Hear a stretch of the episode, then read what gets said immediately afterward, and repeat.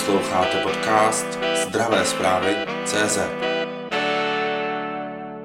Z vašich odhadů vyplývá, že zhruba u 30% populace se zhoršil zdravotní stav. Je to z hlediska tedy eh, oboru interny nebo obecně? To považujeme za komplexní, komplexní situaci, ale týká se to především oboru interních nebo chorob, které souvisejí s, interním, s interními onemocněními a je to dané především tím nárůstem váhy, který až u 30% vydáme, tak to nebo jsme, jsme zaznamenali, tak eh, to je především souvisí s tím, pak jsou to odkládané operace nebo odkládané řešení problémů, které souvisejí s zažívacím ústrojím, to jsou žlučníkové obtíže, to jsou ale i třeba preventivní vyšetření tlustého střeva, které eh, bohužel si myslíme, že ta situace povede k tomu, že budeme nacházet pacienty v pokročilejších fázích eh, nádorových onemocnění diabetes, vysoký krevní tlak, obezita, nadváha, to všechno nás trápilo, zejména českou populaci i před pandemí covidu. Neurychlila pouze to zhoršení toho zdravotního?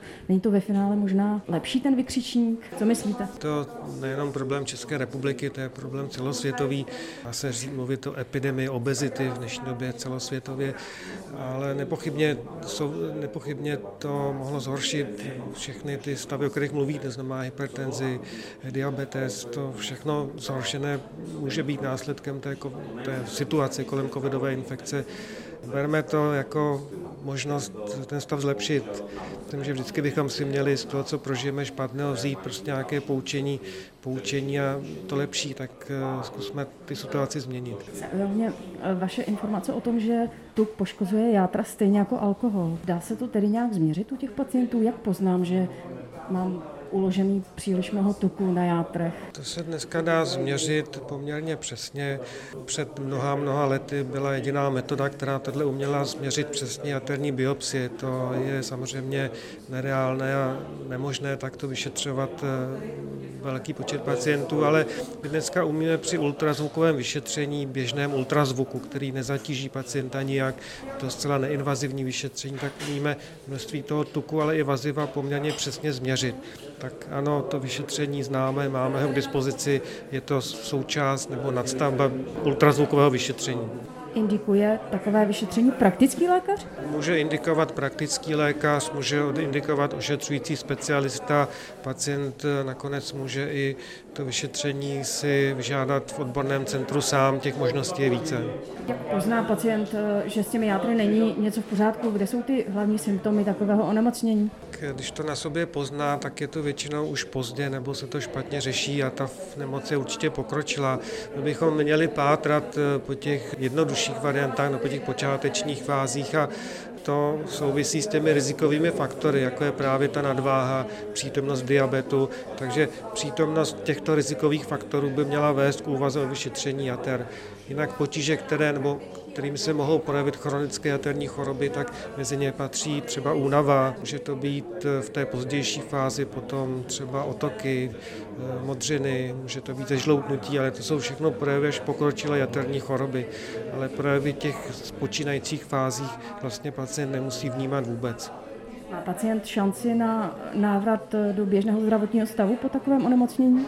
To je onemocnění chronické, které probíhá a ten tuk se ukládá v těch játrech a než dojde k vývoji do cirhózy, tak to trvá desetiletí a během celé té doby je určitě šance vývoj zastavit, případně zvrátit.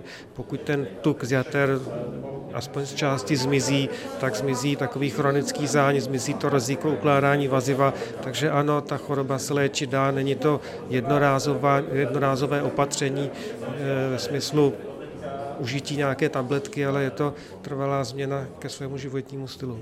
Konkrétně jaké potraviny tedy vedou k nejrychlejšímu ukládání tuků na játrech?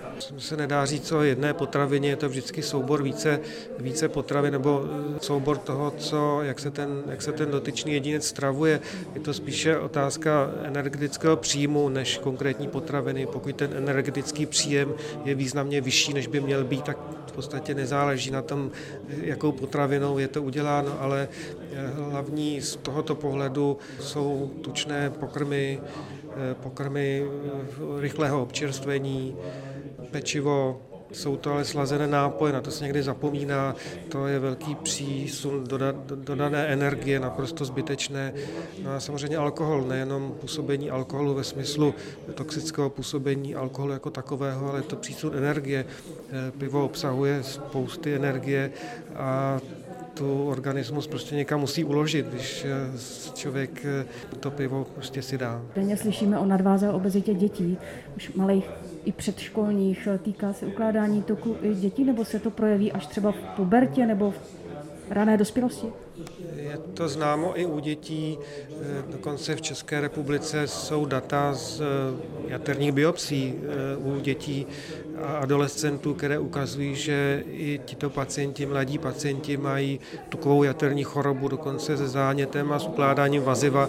Ano, týká se to i dětí. Hraje tam teda dědičnost nějakou roli, ještě se zeptám? Dědičnost tam hraje určitou roli, u každého možná trošku, u někoho menší, u někoho větší. Známe dědičné faktory, které jsou rizikové z pohledu ukládání tuku, ale ten zevní vliv nebo to, ten přísun té energie, ten je prostě potřebný i u té genetické dispozice. Sledujte zdravé zprávy CZ.